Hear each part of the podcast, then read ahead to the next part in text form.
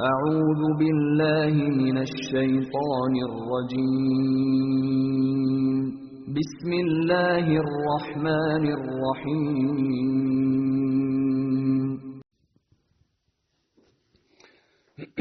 الحمد لله رب العالمين والصلاة والسلام على أشرف الأنبياء والمرسلين نبينا محمد وعلى آله وصحبه ومن تبعهم بإحسان إلى يوم الدين ثم أما بعد. Doista svaka zahvala pripada uzvišenom Allahu Tebarake wa ta'ala. Salavat mir i selam na Allahu poslanika, Allahu miljenika Muhammeda, alihi salatu wasalam, njegovu časnu porodcu, njegove uzvrte ashabe i sve ljude koji slijede put istini do sudnjega dana. Uvažna braćo, poštovani sestre, uvaženi gledatelji, mi smo sinoć najavili da od večeras ako Bog da počinjemo sa novim predmetom. Do sad smo imali 15 dana, 30 časova radnih u kojima smo govorili o pravnim propisima. Obradili smo kompletno poglavlje namaza i obradili smo kompletno poglavlje posta. I smatram da je to jedan veliki uspjeh za čovjeka početnika da presluša predavanja, da nešto što je najbitnije zapiše i da to nauči jednom za svak, da nauči dva veoma bitna poglavlja u islamu, to je namaz i post. Večeras ako Bog da, počinjemo sa novim poglavljem, odnosno novim predmetom, a to je hadis hadisi Božih poslanika alihi salatu wasalam. Mi smo odlučili, ako Bog da, da iz Buharinog sahiha, vjerodostojne zbirke hadisa, uzmemo jedno poglavlje, poglavlje etike i edeba, koje ima, ne znam tačno, ali oko 250 hadisa, i ako Bog da, to će nam biti e, hadisi koje ćemo inšala tretirati u ovom programu. Smatram da je veoma bitno da na početku kao što smo i kada smo govorili o namazu, ali u ovom slučaju sada govorimo o hadisima Božih poslanika, ali se letu selam, da napravimo jedan malo veći uvod koji će tretirati biografiju samog imama Buharije, koji će tretirati jedan uvod koji će govoriti o samom sahihu, njegovoj knjizi, i isto tako, pošto radimo predmet poglavlja hadisa, naš odnos prema Božijem poslaniku, alihi salatu wasalam. Nakon toga, ako Bog da počinjemo sa poglavljem etike edeba, četvrti tom, za one koji imaju Buhariju, ovu štampu, četvrti tom, na 327. stranici, ako Bog da, govorit ćemo o poglavlju etika edeb, pošto u pravnom smislu, kada smo govorili o namazu i kada smo govorili o postu, u većini slučajeva to su propisi, a jednostavno govoriti o propisima je u datom momentu malo i suhoparno, dok ako Bog da kada budemo govorili o etici, kada budemo govorili o edebu i islamu, mnogi, mnogi hadisi su nešto što nam je svakodnevno potrebno, naš odnos prema roditeljima, prema komšijama i tako dalje. I jedno izuzetno, izuzetno lijepo, interesantno poglavlje, poglavlje edeba i etike. Na samom početku Rekli smo da treba napraviti jedan duži uvod gdje ćemo govoriti o samom imamu Buhari i o njegovom sahihu i gdje ćemo govoriti o našim obavezama prema Božijem poslaniku alaihi salatu wasalam. Prva stvar, ono što treba da znamo jeste da ova naša vjera Islam je savršena, univerzalna i ono što čini vjeru Islam posebnom i čini je, ajde da kažemo, da se razlikuje od drugih religija jeste da su izvori vjeri Islama autentični. Pa imamo dva najbitnija izvora Islama, jeste Allahov govor Kur'an, koji je uzvišen Allah ta'ala kao stvoritelj zemlje i nebesa obećao čuvati i on je kao takav ostaće do sudnjega dana neizmijenjen, za razliku od svih prirodnih nebeskih knjiga koje su i tekako pretrpjele velika, velika iskrivljenja. Pa je izvor vjeri Kur'an i izvor vjeri su hadisi Božijeg poslanika alaihi salatu wasalam. Nažalost, velik broj muslimana veoma malo zna o ovom drugom izvoru, a to je o hadisima Božih poslanika, alaihi salatu wasalam, pa ćemo čuti nerijetko kako ljudi kažu, a šta ja znam, šta je Buharija zapisao, šta je Imam Tirmizija zapisao, otkud ja mogu znati da je to kazao Allah poslanik, alaihi salatu wasalam, tako da to ukazuje da velik broj ljudi slabo poznaje tematiku hadisa Božih poslanika, alaihi salatu wasalam, ono što je veoma bitno spomenuti, da su hadisi Božih poslanika, alihi salatu wasalam, zapisivani sa lancem prenosilaca. Hvala Allahu Đelešanhu, Kur'an je odmah nakon smrti Božih poslanika, alihi salatu wasalam, od ljudi koji su znali Kur'an na pamet, zapisan u jedan mushaf. Dok hadisi Božih poslanika, alihi salatu wasalam, počeli su da se e, sakupljaju oko 150 godina nakon smrti Božih poslanika, alihi salatu wasalam, sa, zapisivani su sa lancem prenosilaca. Pa vidjet ćemo Imam Buharija, a rahmetullahi alihi, zapisuje ja sam čuo od svog šeha, on je čuo od svog, on je čuo od svog, on je čuo od ashaba, ashab je čuo od Božih poslanika i mi možemo danas dan, nakon 14, stoti, 14 e, stoljeća, možemo doći u lanac prenosilaca i pogledati biografiju svakog čovjeka koji nam je prenio taj hadis. Pa su, hvala Allahu subhanahu wa ta'ala, hadisi Allahovog poslanika alihi salatu wasalam sačuvani. Mi imamo, poslije ćemo o tome govoriti, imamo daif hadise, imamo sahih hadise, vjerodostojne hadise, čiji lanac prenosilaca je ispravan. Imamo hadise koji nisu zabilježeni vjerodostojnim lancem prenosilaca. Imam Buharija, rahmetullahi alihi, imao je izuzetno jake kriterije da bi određeni hadis uvrstio u svoju zbirku, pa je zato njegova zbirka najvjerodostojnija i najbitnija, je najbitniji izvor hadisa u islamu jeste Buharina zbirka hadisa i zato e, mi i noćas i govorimo i o Buhariji i o njegovom sahihu kako bi imali jednostavno prijestavu iz kakve knjige mi učimo. Da jednostavno dobijemo prijestavu ko je taj imam Buharija i iz kakve knjige mi učimo. Svakako s druge strane veoma je potrebno e, govoriti o imamu Buhariji, to je jedan velikan ummeta iz razloga da našoj djeci treba govoriti o takvim velikanima, a ne da naša djeca se trude da oponašaju igrače, futbalere, manekene i glumce i ne znam nijati šta koji možda kada bi se izvagali nekom moralnom vagom vidjeli bi da ne vrijedi ničemu, a vidjet ćemo samo e, znači par kapljica iz života imama Buharije. Pa znači na samom početku ako Bog da govorit ćemo kratko nešto o imamu Buhariji, nakon toga ćemo nešto govoriti o samom sahihu, o njegovoj vjerodostojnoj zbirci hadisa. Prva stvar, e, ime Buharije, odnosno njegov nadimak je Ebu Abdullah. Ebu Abdullah, zato ćete vidjeti primjera radi kada imam Tirmizija, njegov učenik kaže pitao sam Ebu Abdillaha, to znači pitao sam Muhammed ibn Ismaila, pitao sam imama Buhariju o određenom, o određenom propisu za određeni hadis. Znači njegovo, njegovo nadimak je poznat je kao Ebu Abdullah, a njegovo ime Muhammed ibn Ismail, ibn Ibrahim, ibn Mughira, ibn Berdizbe ovaj četvrti djed imama Buharije, znači nije bio musliman i čak neki kažu da su oni bili porijeklom e, Međusije, ali u svakom slučaju znači treći djed imama Buharije e, El Mughira je primio islam. Pa znači ime imama Buharije Muhammed ibn Ismail, ibn Ibrahim, ibn Mughira, ibn Berdizbe. Ovaj Berdizbe, njegov, potoma, e, njegov znači predak nije bio musliman. Imam Buharija, velik broj ljudi ne zna kad kažemo El Buhari, da mi time njega pripisujemo gradu koji danas dan postoji u Uzbekistanu, a zove se Buhara.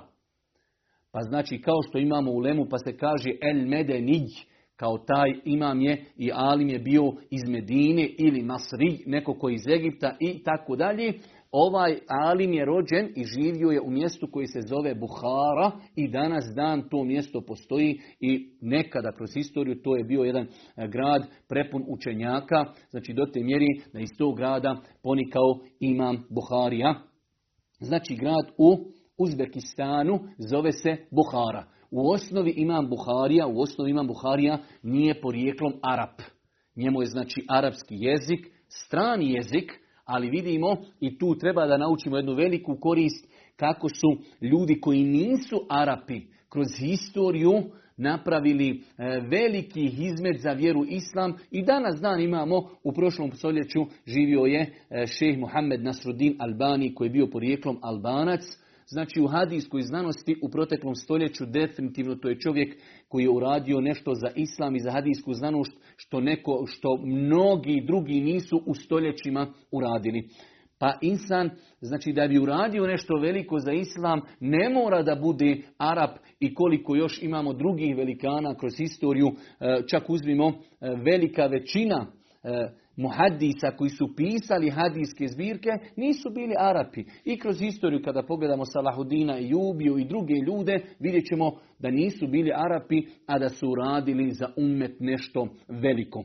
Pa je znači imam Buharija porijeklom, porijeklom e, e, iz Uzbekistana, iz mjesta koji se zove Buhara, El Buhari, čovjek koji je iz tog mjesta. Imam Buharija rođen je 194. godine po Hidžri.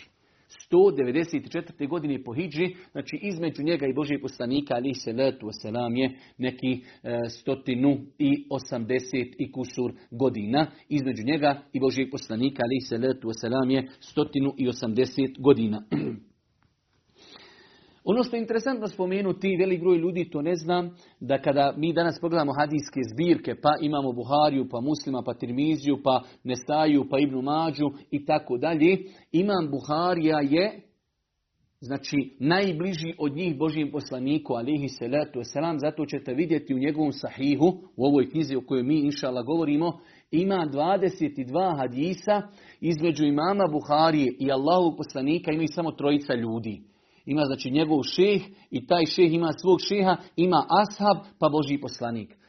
Znači imam Buharija, ima, to se zovu sulasijati, hadisi, između imama Buharije i Allahu poslanika su trojica ljudi, a jedan od njih je ashab.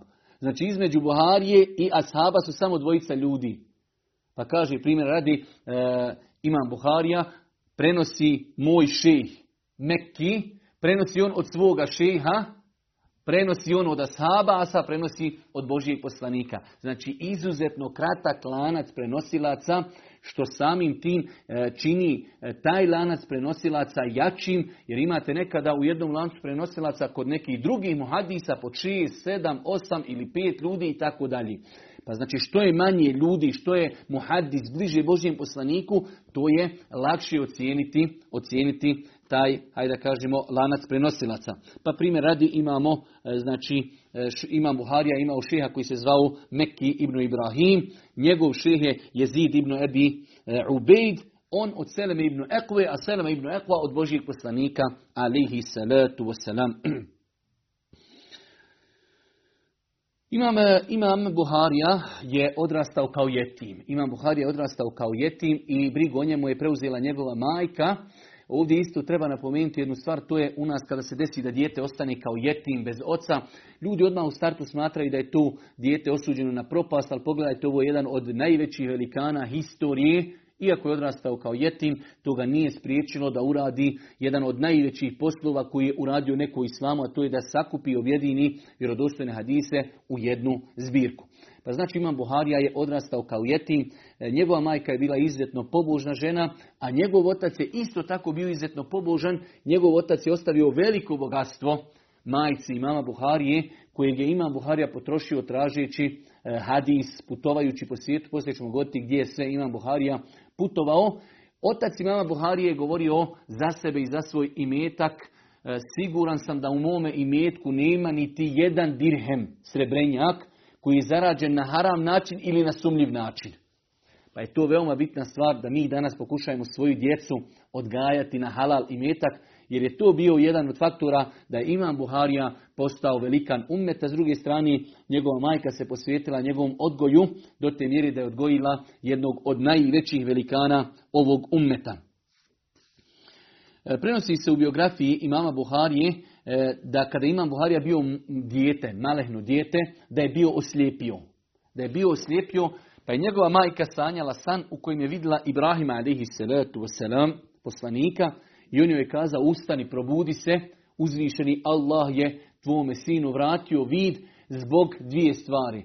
Kaže, zbog mnoštva tvoje dovi i zbog mnoštva tvojih suza i plakanja. Pa znači iz ovog događaja vidimo da je imamo mati, mama Buharije bila izuzetno pobožna žena koja je odgojila jednog takvog velikana, od rane mladosti usmjeravala i mama Buhariju e, u smjeru da je već od desete godine se dobro posvetio učenju hadisa Božijeg poslanika, ali se wasalam. Dobro ste čuli, od desete godine Imam Buharija se već ozbiljno posvetio izučavanju hadijske znanosti, a u 16. godini sam za sebe kaže, već tada sam u 16. godini znao knjige Abdullah ibn Mubareka i knjige Waqi'e, jednog velikog učenjaka tog vremena, znao sam, kaže, njihove knjige već na pamet. Pa znači ono što je interesantno i danas, ako dijete ostane jetim, onda brigu o njemu treba da preuzme njegova majka i nikako to ne znači da je to dijete osuđeno na propast. Na kraju krajeva najveći jetim planete Muhammed alihi salatu wasalam odrastao i bez oca i bez majke, ali je to definitivno najuspješnija ličnost historije.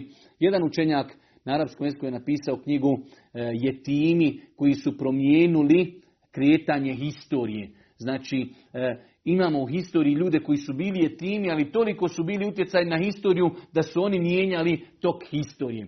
Tako da Imam Buharija je odrastao kao jetim, njegova majka je bila izuzetno pobožna, vidimo iz ovog događaja da Imam Buharija bio kao dijete oslijepio, ali da njegova majka je mnogo dovila, mnogo plakala, pa je usnu vidjela Ibrahima alihi salatu wasalam koji je kazao ustani, probudi se, Allah je tvom djetetu vratio vid zbog mnoštva tvojih suza i mnoštva tvojih dova.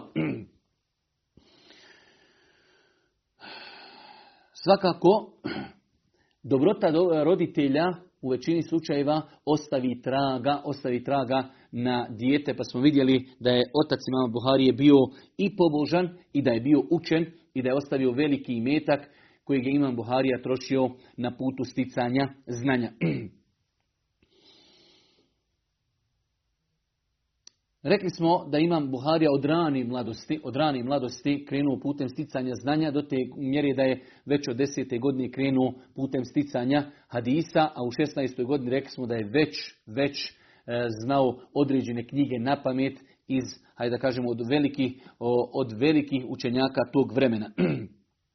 nakon toga, nakon što imam e, El Buhari, Muhammed ibn Ismail, hajde da kažemo jednu ruku, u to vrijeme je takav bio sistem obrazovanja da ljudi su prvo učili u mjestu gdje žive. Pa kada imam Buharija do 26. godine pokupio znanje koje je tada bilo u jednom velikom islamskom centru u mjestu Buhari, imam Buharija odlazi u 26. godini, ipak veoma relativno mlad, odlazi na put traženja znanja, odlazi sa svojom majkom i svojim bratom, odlazi u Medinu, odlazi na hađ, i Imam Buharija ostaje, a oni se vraćaju u svoje rodno mjesto. Imam Buharija je na putu traženja znanja e, tada poznat islamski svijet, skoro cijeli islamski svijet obišao, pa primjer radi Imam Buharija je e, tražio znanje u Medini, tražio je znanje u Mekki, u Šamu, u Damasku, u Egiptu, tada i danas dan u poznatom gradu Nejsaboru, u Basri, u Kufi, u Bagdadu, poznatom gradu u Asitu, u Mervu, u Reju, u Belhu i tako dalje. Znači Imam Buharija je obišao, obišao cijeli tada poznati islamski svijet tražeći znanje. Zato je Imam Buharija o sebi kazao zapisao sam hadise od 1080 učenjaka. I to je, braćo moja draga i cijene sestre, neminovnost. Insan koji hoće da stiče znanje mora biti spreman na žrtvu, mora biti spreman na putovanje, mora biti spreman na sabur, mora biti spreman da odvoji svoje vrijeme, da se odvoji od porodice i tako dalje. Nažalost, evo mi danas imamo vremena, e, odnosno živimo u vremenu kada je ljudima teško uzeti mobitel i upaliti e, Facebook i live i da sluša predavanje i da uči svoju vjeru. Imam Buharija i mnogi drugi učenjaci na svojim nogama, pješice, na devama, obilazili su stotine hiljada kilometara islamski svijet u potrazi za znanjem. E, znači, postoje posebne knjige koje govore o tome šta su hadijski učenjaci podnijeli truda samo da, da bi okupili hadise Božih poslanika, jer Allah poslanika ali se letu selam kada je preselio, njegovi asabi su otišli da šire islam. Pa je neko otišao na istok, neko otišao na zapad, neko otišao u Irak, neko u Kufu, neko u Basru, neko je otišao u Šam, neko je otišao u Egipat i tako dalje. Neko je otišao živjeti u Mekki, neko je ostao u Medini. Ljudi su se razišli, a svako od njih je nosio dio hadisa Božijeg poslanika, alihi salatu wasalam, pa je to poslije trebalo sve objediniti. Ljudi su znali zbog jednog hadisa, zbog jedne riječi u hadisu proputovati stotine kilometara i hiljade kilometara samo da se utvrdi da li je ta riječ vjerodostojna ili taj izraz da li je vjerodostojan ili ne, a da ne govorimo o samo jednom hadisu. Pa imam Buharija, znači, proputovao zaista mnogo, proputovao zaista mnogo, znači u to vrijeme poznati cijeli islamski svijet je obišao u potrazi za znanjem. Rekli smo da živimo u vremenu kada se znanje nudi besplatno na YouTube, na Facebooku, predavanja, tribine, ali jednostavno malo je oni koji imaju želji, htjenja, ambicioznosti, da izučavaju Allahu subhanahu wa ta'ala vjeru, a nakon toga da to znanje prenosi drugim ljudima, ali prvenstveno znanje kada se uči, traži se prvenstveno da bi se čovjek njime okoristio, da bi sebe odgojio i da bi živio po tom znanju. Mi nerijetko imamo osoba koji znaju, pročitao je mnogo knjiga i zna, ali ništa to ne praktikuje. Pa je to znanje dokaz protiv njega. Čovjek treba da uči znanje da bi po tom znanju živio. Jer teži je slučaj u islamu da čovjek ima znanje i ne živi po njemu nego ko ne zna. Čovjek ko ne zna ima opravdanje kod Allaha da ne zna. Ali insan koji zna nema više opravdanja pa se znanje traži ciljem da bi se po njemu živjelo. Imam Buharija iza sebe, iza sebe je ostavio veliki broj e, uticajnih učenika. On je generalno imao mnogo ljudi koji su od njega učili. Prenosi se u knjigama njegove biografije da kada je posjetio Bagdad, tada je Bagdad bio jedan veliki islamski centar znanja, civilizacija. Kod imama Buharije znalo na predavanju prisustovati 20.000 ljudi, ljudi koji su slušali od njega znanje i zapisivali od njega vjerodostojnu zbirku hadisa. 20.000 ljudi, znači svi su ti ljudi njegovi učenici, ali među svim tim ljudima imamo velikane ummeta koji su njegovi najbliži učenici, pa najveći njegov učenik definitivno je Imam Muslim. U jednom periodu Imam Buharija je prolazio kroz jedan težak period pred kraj svoga života kada su imama Buhariju napustili svi osim ima muslim, koji se nikada nije odvojio od svoga šeha i koji je kazao svjedoči da na zemlji nema neko poput imama Buharije u pogledu e, njegove stručnosti i e, znači njegove specijalizacije u hadijskoj znanosti ima muslim, taj veliki učenjak, taj veliki hadijski ekspert, kaže ja svjedočim da na zemaljskoj kugli nema niko poput moga šeha imama Buharije Muhammed ibn Ismaila. Pa Imam Buhari ostavio iza sebe velikane ummeta, međutim u velikanima svakako jeste Imam Muslim, Imam Tirmizija, poznati znači autor e, autor Sunena et Tirmizi, isto tako Ebu Hatim razi Ebu Zur'a razi Ibn Huzeime i znači mnogi drugi ljudi, ali ovo su velikani koji su iza sebe opet ostavili velike hadijske zbirke, iza sebe su ostavili, pa je Imam Buharija pohizmetio umet on prvenstveno ostavljajući za sebe sahih znači vjerodostojnu hadijsku zbirku i ostavio još drugih dijela. Mi nažalost ne znamo da ima Buharija iza sebe ostavio dosta drugih knjiga. On je definitivno poznat po ovoj knjizi jer je to najautentičnija knjiga u islamu nakon Kur'ana, ali Imam Buharija imao i druge svoje knjige, veoma bitne knjige u islamu. Pa je znači e, vrijednost imama, vrijednost imama Buharije vrijednost imama Buharije je ta što je ostavio i zadužio ummet da im je sakupio znači e, najvjerodostojniju zbirku hadisa i za sebe ostavio velik broj učenika. Zato kažu islamski učenjaci vrijednost nekog alima se povećava onog momenta kada on iza sebe ostavi velike učenike. Takav je primjer, primjer radi sa imamom Ebu Hanifom. Takav je primjer sa imamom, sa imamom Ibnu Tejmijom. Ibnu Tejmiji za sebe ostavio velikane ummeta. Svaki učenik imama Ibnu Tejmije je bio velikan Ibnul Qajim, Ibnu Kesir, Ez-Zehebi i drugi učenjaci koji su jednostavno bili, bili velike gromade ilma, a sve su to učenici Ibn Taymije, rahmetullahi alihi, pa je isti takav i primjer bio sa imamom Buharijom, ostavio iza sebe velike učenike koji su nastavili raditi ono što je on radio. Imam Buharija, Imam Buharija kaže se u predajama koje govori o njemu, da je od njega 90.000 ljudi prenijelo ha, znači njegovu vjerodostojnu zbirku hadisa Sahihul Buhari. E, bio je izrazito bogobojazan, bio je izrazito pobožan, bio je izrazito skroman, pa primjer radi e, o njegovoj pobožnosti govori činjenica da je sam o sebi rekao, pazite Imam Buharija je bio veliki hadijski učenjak. I hadijski učenjaci imali su jednu posebnost u odnosu na sve druge učenjake da su znači imali obavezu da ocjenjuju hadijske prenosioce. Što je veoma, veoma težak posao da znači čovjek određenom prenosiocu kaže povjerljiv ili nije povjerljiv. Znači imaju tu razno razni termini i izrazi putem koji se ocjenjuju ljudi u lancima prenosilaca. Pa čovjek mora biti izuzetno bogobojazan da ne bi nekoga ko nije, znači ne daj Bože, ko nije loš, da se o njemu ne rekne loše i obrnuto. Pa se to zove džerh ta'dil, ocjena hadijskih prenosilaca.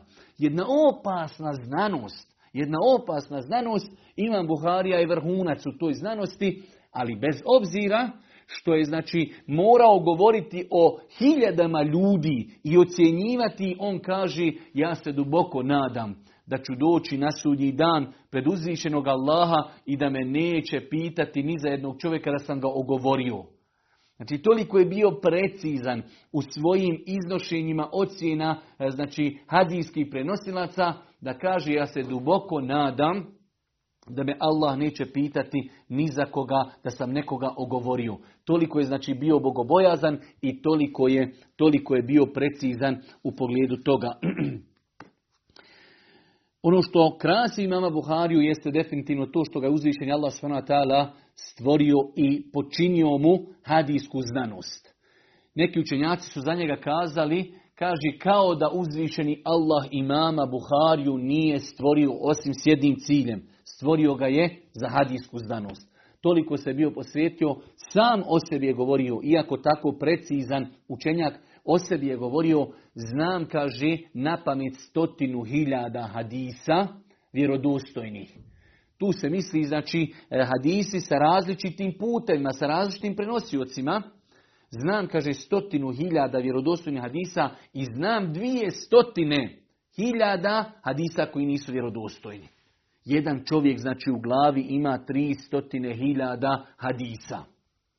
Znači zaista jedno dunjalučko čudo koje je uzvišeni Allah stvorio i počinio znači baš da za umet uradi jedan najveći izmet, a to je da objedini u jednu zbirku najvjerodostojnije hadise Allahu poslanika alihi salatu wasalam i na taj način sačuva, hajde da kažemo jednu ruku, din i sačuva hadise Božijeg poslanika od zaborava. Jedne prilike što govori o jačini njegovog hivsa, e, znači zaista, zaista kada čovjek čita njegovu biografiju i kada vidi e, šta su učenjaci o njemu govorili i događaj iz njegovog života, jednostavno tada shvati da je to znači zaista čovjek kojeg je Allah stvorio da sačuva ovom umetu hadise Božijeg poslanika alihi salatu wasalam.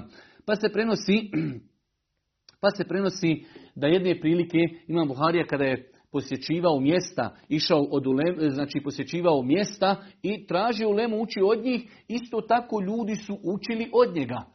Pa kada jedne prilike je došao u Basru, jednostavno čulo se da će doći taj imam Buharija, iako on u početku je bio mladić, znači u tom početku negdje možda u 30. godinama obilazio je islamski svijet, momak koji je jednostavno još bio e, znači mladolik, pa je došao u Basru, pa su htjeli da mu javno napravi jedan veliki ispit. Tako se prenosi u knjigama koji govori o Imam Buhari, pa su zadužili desetoricu ljudi da svako od njih imamu Buhari postavi deset pitanja vezano za deset hadisa. Pa su uzeli hadise, pa su ih isprevrtali. Znači uzmu lanac prenosilaca, uzmu drugi hadis i postavi u taj lanac prenosilaca. Uzmu hadis i prevrnu ga u ovaj lanac prenosilaca. Izmiješali su mu stotinu hadisa. Pa je došao, znači došla je velika, ogromna masa ljudi da dočeka imama Buhariju, pa kada je on došao, oni su mu rekli, evo mi smo za tebe pripremili jedan ispit. Pa je imam Buharija pustio prvog čovjeka da ga pita tih deset hadisa, on je samo rekao, ni jedan taj hadis, taj ne znam. Pa kažu ljudi koji prenose ovaj događaj, kaže, učeni ljudi su shvatili šta imam Buharija, znači koliko vrijedi i šta cilja time, ja ne znam te hadise. Znam ja njih na drugi način, ali tako kako ste vi mi poredali, ne znam. Pa je pustio svih deset ljudi, a kaže, prenosio od ovog događaja, a kaže, ljudi bez znanja su, kaže, donijeli propise, odno u smislu ocijenili su Buhariju, kaže eto toliko se o njemu govorilo, o njegovom znanju, evo ljudi mu postavili sto pitanja, ni jedno pitanje ne zna da odgovori. Pa kaže, kada je završio deseti sa svojih deset hadisa, znači stotinu hadisa, deset ljudi po deset hadisa. Kaže, okrenuo se Imam Buharija onom prvom čovjeku i citirao mu onako kako je on citiraju pogrešno. U istom momentu je zapamtio sto hadisa neispravno, pa mu je kazao onaj prvi hadis koji si citirao ovako, on nije takav, već je ovako. Pa je znači ponovio prvom čovjeku njegovih deset hadisa i neispravno i ispravno. Pa drugom njegovih deset hadisa i neispravno i ispravno dok nije došao do desetog. Pa su tada ljudi, kaže, posvjedočili imamu Buhari njegovo imanstvo u hadisu. I zato ćete vidjeti, braćo moja draga, vi nekada vidite čovjeka koji ne zna arapski jezik. Nikada u životu nije pročitao ništa iz hadijske znanosti i onda sebi da za pravo hadis Buharija. Ko je Buharija? Ljudi ne znaju, nemaju predstavu kakav je to bio insan. O kakvoj gromadi se radilo, koji je to hadijski ekspert bio. U drugom e, slučaju se navodi U drugom slučaju se navodi da, da jedne prilike isto tako Imam Buharija je bio kod jednog od učenjaka i bio je sa grupom studenata koji su pisali hadise. Pa znači oni su pisali, Imam Buharija je samo sjedio i slušao, učio je odmah automatski. Pa nakon, nakon znači 16 dana oni su na njega izvršili pritisak i kažu pa ti samo sjediš, mi smo u 16 dana zapisali 15.000 hadisa. Znači dnevno su zapisivali 1000 hadisa. Mi smo u 16 dana zapisali 15.000 hadisa. Ti samo sjediš. Pa im on kaže, jel vi mislite, jel vi mislite da ja, kaže, provodim, e, tračim svoje vrijeme ovdje s vama. Kažu učenja, učenici koji su pisali sa njim zajedno hadise. Pa nam je Imam Buharija citirao svih 15.000 hadisa na pamet. A mi smo, koji smo zapisivali i nismo stigli za šehom da to sve zapišemo, mi smo popravljali tamo ono gdje nismo uspjeli da zapišemo, kaže citirao nam iz glavi 15.000 hadisa koji smo mi zapisali u 16 dana. Pa im onda Imam Buharija kazao, zar vi mislite da ja imam toliko vremena na bacanje da sam sjedio s vama 16 15 dana onako da moje vrijeme prolazi bez ikakve koristi.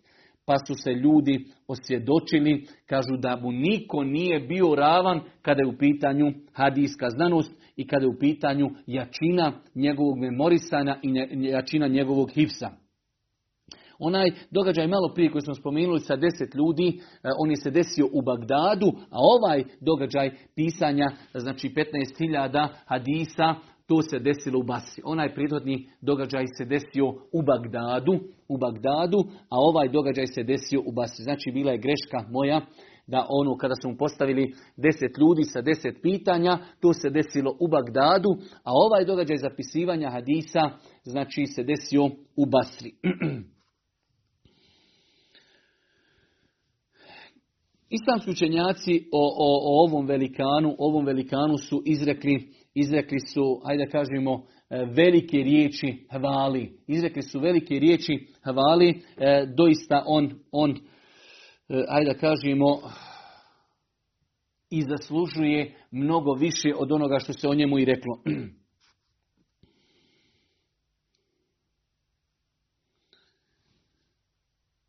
Islamski učenjaci su čak toliko respektovali imama Buhariju da su o njemu samom kao ličnosti Bez njegovog sahiha o njemu su islamski učenjaci napisali zasebna djela govoreći o tom čovjeku gdje se rodio, kako je živio, o njegovoj inteligenciji, kako je tražio znanje i koliko je truda uložio da napiše svoje knjige, prvenstveno misleći na vjerodostojnu zbirku hadisa. Pa je bilo učenjaka koji su kazali hadis kojeg ne poznaje imam Buharija nije hadis. Mi, taj hadis ne može biti hadis.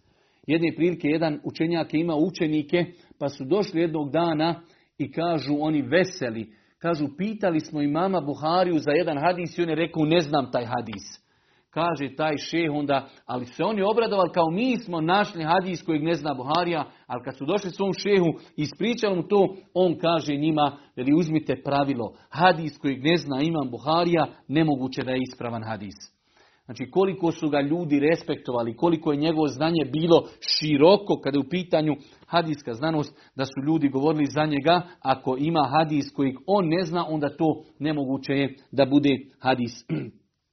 Ima muslim je od njemu kazao,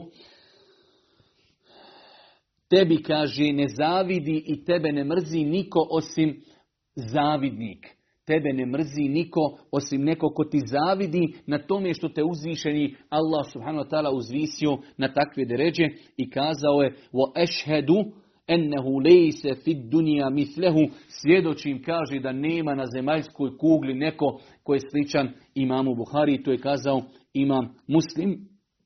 A jedan učenjak Ibnu Sa'id kada bi spomenuli Buhari u njegovom pristom bi kaže rekao o njemu el kebšu natah to je, kaže, rogati ovan, ali nije želio da ga uvrijedi, već je govorio pozitivno, kao što rogat ovan pred njim ne može ništa ostati. On ga jednostavno, što bi rekao, digne na rogove i potjera ga. E tako imam Buharija, kaže, pred njim niko nije mogao ostati u hadijskoj znanosti. Čak veliki učenjaci su govorili, kaže, kada dođe imam Buharija sjediti u mom sjelu, ja se, kaže, neprestano tresem dok on ne odi. Kad on ode, onda mi bude lakši jer je teško pred njim govoriti, pred njim govoriti o hadijskoj znanosti. Znao je znači iz svoje memorije neko drži hudbu i pogriješi samo na jednom mjestu u hadisu, on ozdol kaže taj hadis nije tako, već treba da bude ovako. Znači bio je zaista nadaren, nadaren, specifično samo i posebno u hadijskoj znanosti. Desilo je se imamu Buhari na kraju njegovog života iako je znači ugledao, uh, uživao veliki ugled u cijelom islamskom svijetu, kada je pred kraj svog života vratio se ponovo u rodnu mjesto u Buharu, u tom mjestu uh, namjesnik tog mjesta zvao se Halid ibn Ahmed Ez-Zuhli.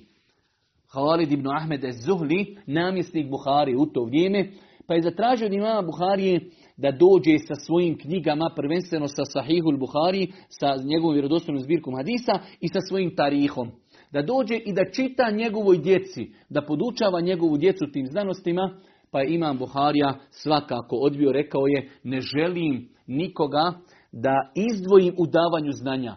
Ima moja kuća, ima moja džamija gdje držim dersove, bujrum kogod hoće da dođe. Pa je to pa je to naljutilo, naljutilo tog namjesnika do te mjere znači e, da je osporio imamu Buhari da e, i da drži predavanja, čak je imam Buharija e, i protjeran, napustio je svoje rodno mjesto, pa je otišao, ajde da kažemo, u jedno od sela, u jedno od sela kod mjesta koje se zove Semerkand, poznato mjesto, u jedno od sela imao je neku rodbinu i tu je i preselio imam Buharija. Tu je preselio imam Buharija 156. godine po Hidžri, znači zakopan je e, na dan Bajrama. Na dan Bajrama, Ramazanski Bajram, znači je bio na dan Bajrama u toku, znači u oči Bajrama je preselio i sutra dan je ukopan, znači 156. godine po Hidžri. Mjesto koje se zove Hartenk. Hartenk kod e, Semerkanda, tu je preselio imam Buharija, rahmetullahi alihi. E, to je nešto kratko rezimirano o imamu Buhari. U nastavku ćemo ako Bog da progovoriti nekoliko riječi veoma bitni e, o ovoj knjizi po kojoj ćemo mi raditi, odnosno mi ćemo samo inšala rati po jednom njenom poglavlju, a imam Buharija, znači e, vidjet ćete, poslije ćemo govoriti o tome, je bio baš vrsni, vrsni, znači hadis, e, ekspert, poznavalac hadisa, pa je znači svoju knjigu podijelio na različita poglavlja. Jedno od poglavlja jeste i poglavlje Edeba, poglavlje islamske etike.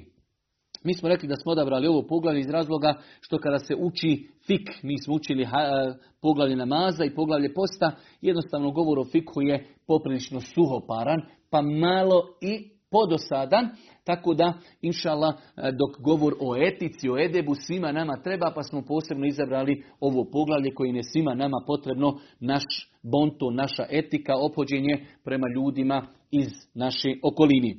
Prva stvar, e, ova knjiga, e, njegova znači vjerodostojna zbirka hadisa, Sahihul Buhari, e, čiji autor je Muhammed ibn Ismail el Buhari, postoji različite predaje šta je bio razlog da je on došao na ideju da napiše tu knjigu. Imaju dvije različite predaje. U jednoj stoji da Imam Buharija kazao bili smo kod našeg šeha Ishaqa ibn Rahaweja, jedan veliki hadijski učenjak, i on je kazao, znači, u jednom sjelu, pošto je to bila omladina, bili su svi mladi, pa je kazao, kada bi neko od vas odlučio se na korak da umetu sastavi jednu vjerodostojnu zbirku hadisa, uradio bi veliki hajr, pa kaže Imam Buharija, te njegove riječi su našle put ka mome srcu, pa sam ja, kaže, odlučio da, da napišem i da sastavim tu veliku hadijsku zbirku. U drugom, e, u drugom razlogu se navodi da Imam Buhari jedne večeri sanjao Allahu poslanika alihi salatu wasalam. Sanjao ga je na način da Buharija stoji pored njega i da znači sa nekom lepezom otjerava muhe od Božijeg poslanika. Pa je otišao tumačima snova pa su mu kazali ti na taj način, e, znači to ukazuje taj san da ti na taj način odstranjuješ od Božijeg poslanika lažne hadise pa mu je to bio razlog da se, ajde da kažemo, odlučio da napiše i da sakupi ovu vjerodostojnu zbirku hadisa. Imam Buharija potrošio je 16 godina svoga života pisajući ovu zbirku hadisa, znači veliki trud je uložen, 16 godina. Ali, pogledajte danas 1300 godina nakon njegove smrti mi u dalekoj Bosni sjedimo i pričamo imamo Buhari i pričamo njegovom sahihu i koristimo hadise koje on sakupio. Znači 16 godina trajala je, trajalo je pisanje ove knjige, odnosno objedinjavanje hadisa. Sam Imam Buharija kaže nisam, vidjet ćete poslije ćemo spomenuti, u, u ovoj knjizi ima preko 7000 hadisa, Znači imamo hadise koji se ponavljaju, imamo hadise koji se ne ponavljaju. Generalno sve od početka do kraja ima preko 7000 hadisa, a kada bi uzeli hadise, kada bi izbacili one koji se ponavljaju, ima preko 4000 hadisa u zbirci imama Buharije. On kaže, nijedan hadis nisam upisao u svoju zbirku, a da prije toga u jednoj predaj se kaže nisam se okupao, a u jednoj kaže klanjao sam dva rekiata istihara namaza. Znači, evo uzmimo da je 4000 hadisa u Buharinoj zbirci, znači oni koji se ne ponavljaju, a generalno znači u zbirci imama Buhari ima preko 7000 hadisa, imam Buharija je klanjao minimalno 4000 puta istiharu za svaki, na, za svaki hadis. Imam Buharija kaže, za svaki hadis kojeg sam upisao i uvrstio u ovu zbirku u ovih 16 godina, klanjao sam dva rekiata zamolivši Allaha Đelešanu da mi podari da u ovu knjigu stavljam samo vjerodostojne hadise.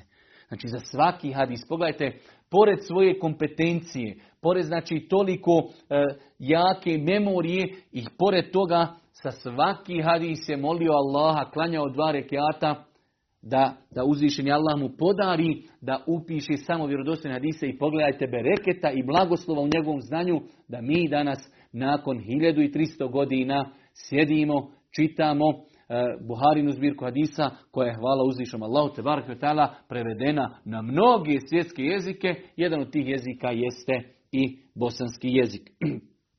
Pa znači jedna ogromna knjiga, jedan ogroman trud, znači knjiga koja ima preko 7000 hadisa, a rekli smo imaju neki hadisi koji ima Buharija e, citira na više mjesta i to jest pokazatelj njegovog znanja da je određene hadise znao citirati na više mjesta u različitim poglavljima. E, ako bi uzeli hadise koji se ne ponavljaju, u knjizi Mama Buhari ima preko 4000 hadisa. Jedna od odlika njegovog sahiha jeste i to da znači on određen hadis citira na više mjesta. Ima muslim, njegov opet sahih ima druge svoje odlike, ima muslim kada jednom citira hadis, više ga ne citira. Citira ga znači zbog njegove najveće koristi na jednom mjestu i više ga ne citira. Dok ima Buharija jedan hadis zna citirati na 5, 7 ili 10 mjesta različitih zbog mnoštva koristi koje hadis ima u sebi. Pa je to jedna velika odlika i znači Buharijine zbirke hadisa. Isto tako od odlika e, Buharijine zbirke hadisa jeste i da su učenjaci kazali znanje imama Buharije se vidi u naslovima. Imam Buharija je mnogo, mnogo pažnje posvetio naslovima poglavlja. I onda u poglavlju opet pod poglavlja, znači Imam Buharija je mnogo pažnje tome posvetio do te mjeri da su bili učenjaci koji su došli i komentarisali su u posebnim zasebnim dijelima samo naslove njegovih poglavlja. Ništa ne komentarišu njegove hadise, samo su išli kroz njegovu sahih i komentarisali naslove, naslove njegovih poglavlja i naslove pod poglavlja. Znači, e, kažu islamski učenjaci, fik, jačina znanja imama Buharije se ogleda u naslovima njegovih poglavlja i pod poglavlja. Tako da, znači zaista, zaista jedna interesantna stvar. Velik broj ljudi kada čita e, e, zbirku hadisa, ne gleda na poglavlje, ide, znači samo čita hadise, što je greška, pogotovo kada je u pitanju imam Buharija, znači veoma bitno za one koji čitaju njegovu vjerodostojnu zbirku hadisa, da obrate pažnju, dobro da obrate pažnju na naslove, čak islamski učenjaci prilikom komentarisanja e, zbirke hadisa njegove vjerodostojni, u većini slučajeva uvijek na početku prvo prokomentarišu njegov naslov, njegov stav, jer je on iznosio svoje stavove putem naslova. Nakon toga počnu komentarisati hadise koje ima Buharija uvrstio u to poglavlje. Kada u pitanju, hajde da kažemo mjesto, mjesto i e, vjerodostojne zbirke hadisa Sahihul Buhari u islamu, znači nakon Kur'ana to je najvjerodostojnija knjiga koju ljudska ruka napisala. Nažalost, živimo danas u vremenu kada putem interneta, ljudi koji jednostavno ne znaju skoro o sunnetu Božeg poslanika ništa, vidjet ćete kako ljudi čak kažu e, ne treba nam ništa od sunneta, nama samo treba Kur'an i tako dalje. U drugom predavanju ćemo ako Bog da govoriti o tome. Znači, zbirka imama Buharije, najvirodostojnija hadijska zbirka koju je ljudska ruka napisala. Imam Ennevi Rahmetullahi Alihi kaže i tefekal ulema, islamski učenjaci imaju zajednički stav da je najvjerodostojnija knjiga nakon Kur'ana, odnosno su dvije najvjerodostojnije knjige Buharin i Muslimov Sahih, ali on kaže još jača i još vjerodostojnija knjiga je Buharin Sahih od samog muslima. Znači, to su dvije najvjerodostojnije knjige koje je ljudska ruka napisala, a sam Sahih imama Buharije je na većem stepenu od muslimove zbirke hadisa. Kaže Imam Ibn Kathir, Eđme al ulema, islamski učenjaci imaju zajednički stav da ono što je u Buhariji da se prihvata i da je to vjerodostojno, sve što se u njoj nalazi. Islamski učenjaci su posvetili mnogo, mnogo pažnji e, ovoj e, velikoj historijskoj knjigi, znači e, tako što su je mnogi komentarisali, mnogi su je učili na pamet, mnogi su je prenosili do te mjeri da su znači učenjaci pisali posebna, posebne komentare samo na naslove poglavlja. Jedan od možda i najboljih ako ne i najbolji komentar jeste komentar koji je napisao Hafiz ibn Hajar el-Esqalani Fethul Bari, do te mjere da su učenjaci kazali, znači za tu njegovu knjigu kada je izišla, La hijrate badel feth, Znači, ko što je Boži poslanik rekao u hadisu, nakon što je osvojena Meka, više nema hijđri. Ne možeš činiti hijđru zato što je Meka osvojena. Ne može se više činiti hijđra. Tako su učenjaci, pošto se Fethul Bari skraćeno zove Feth. Pa su oni kazali, nakon što je Hafiz ibn Hajar napisao Fethul Bari, nema više potrebe niko da piše komentar na ovu knjigu i doista jedna mnogo, mnogo vrijedna knjiga. Ovdje se mi, braćo moje drage i cijene sestre, zaustavljamo. U drugom, ako Bog da predavanju, počinjemo e, govoriti o našem odnosu prema Božijem poslaniku, jer su ipak ovo što ćemo raditi hadisi Božijeg poslanika, pa ako Bog da ako ostane vremena, počet ćemo večeras konkretno i sa nekim hadisima iz ovog poglavlja. Subhaneke Allahumma da bihamdike, šedu in la ilaha ilan stakfiruke, voje tubu ilik. سبيل الدموع سبيل مريح. تنهد يا صاحي كي تستريح. وغص الدعاء الخفي الصريح يسعك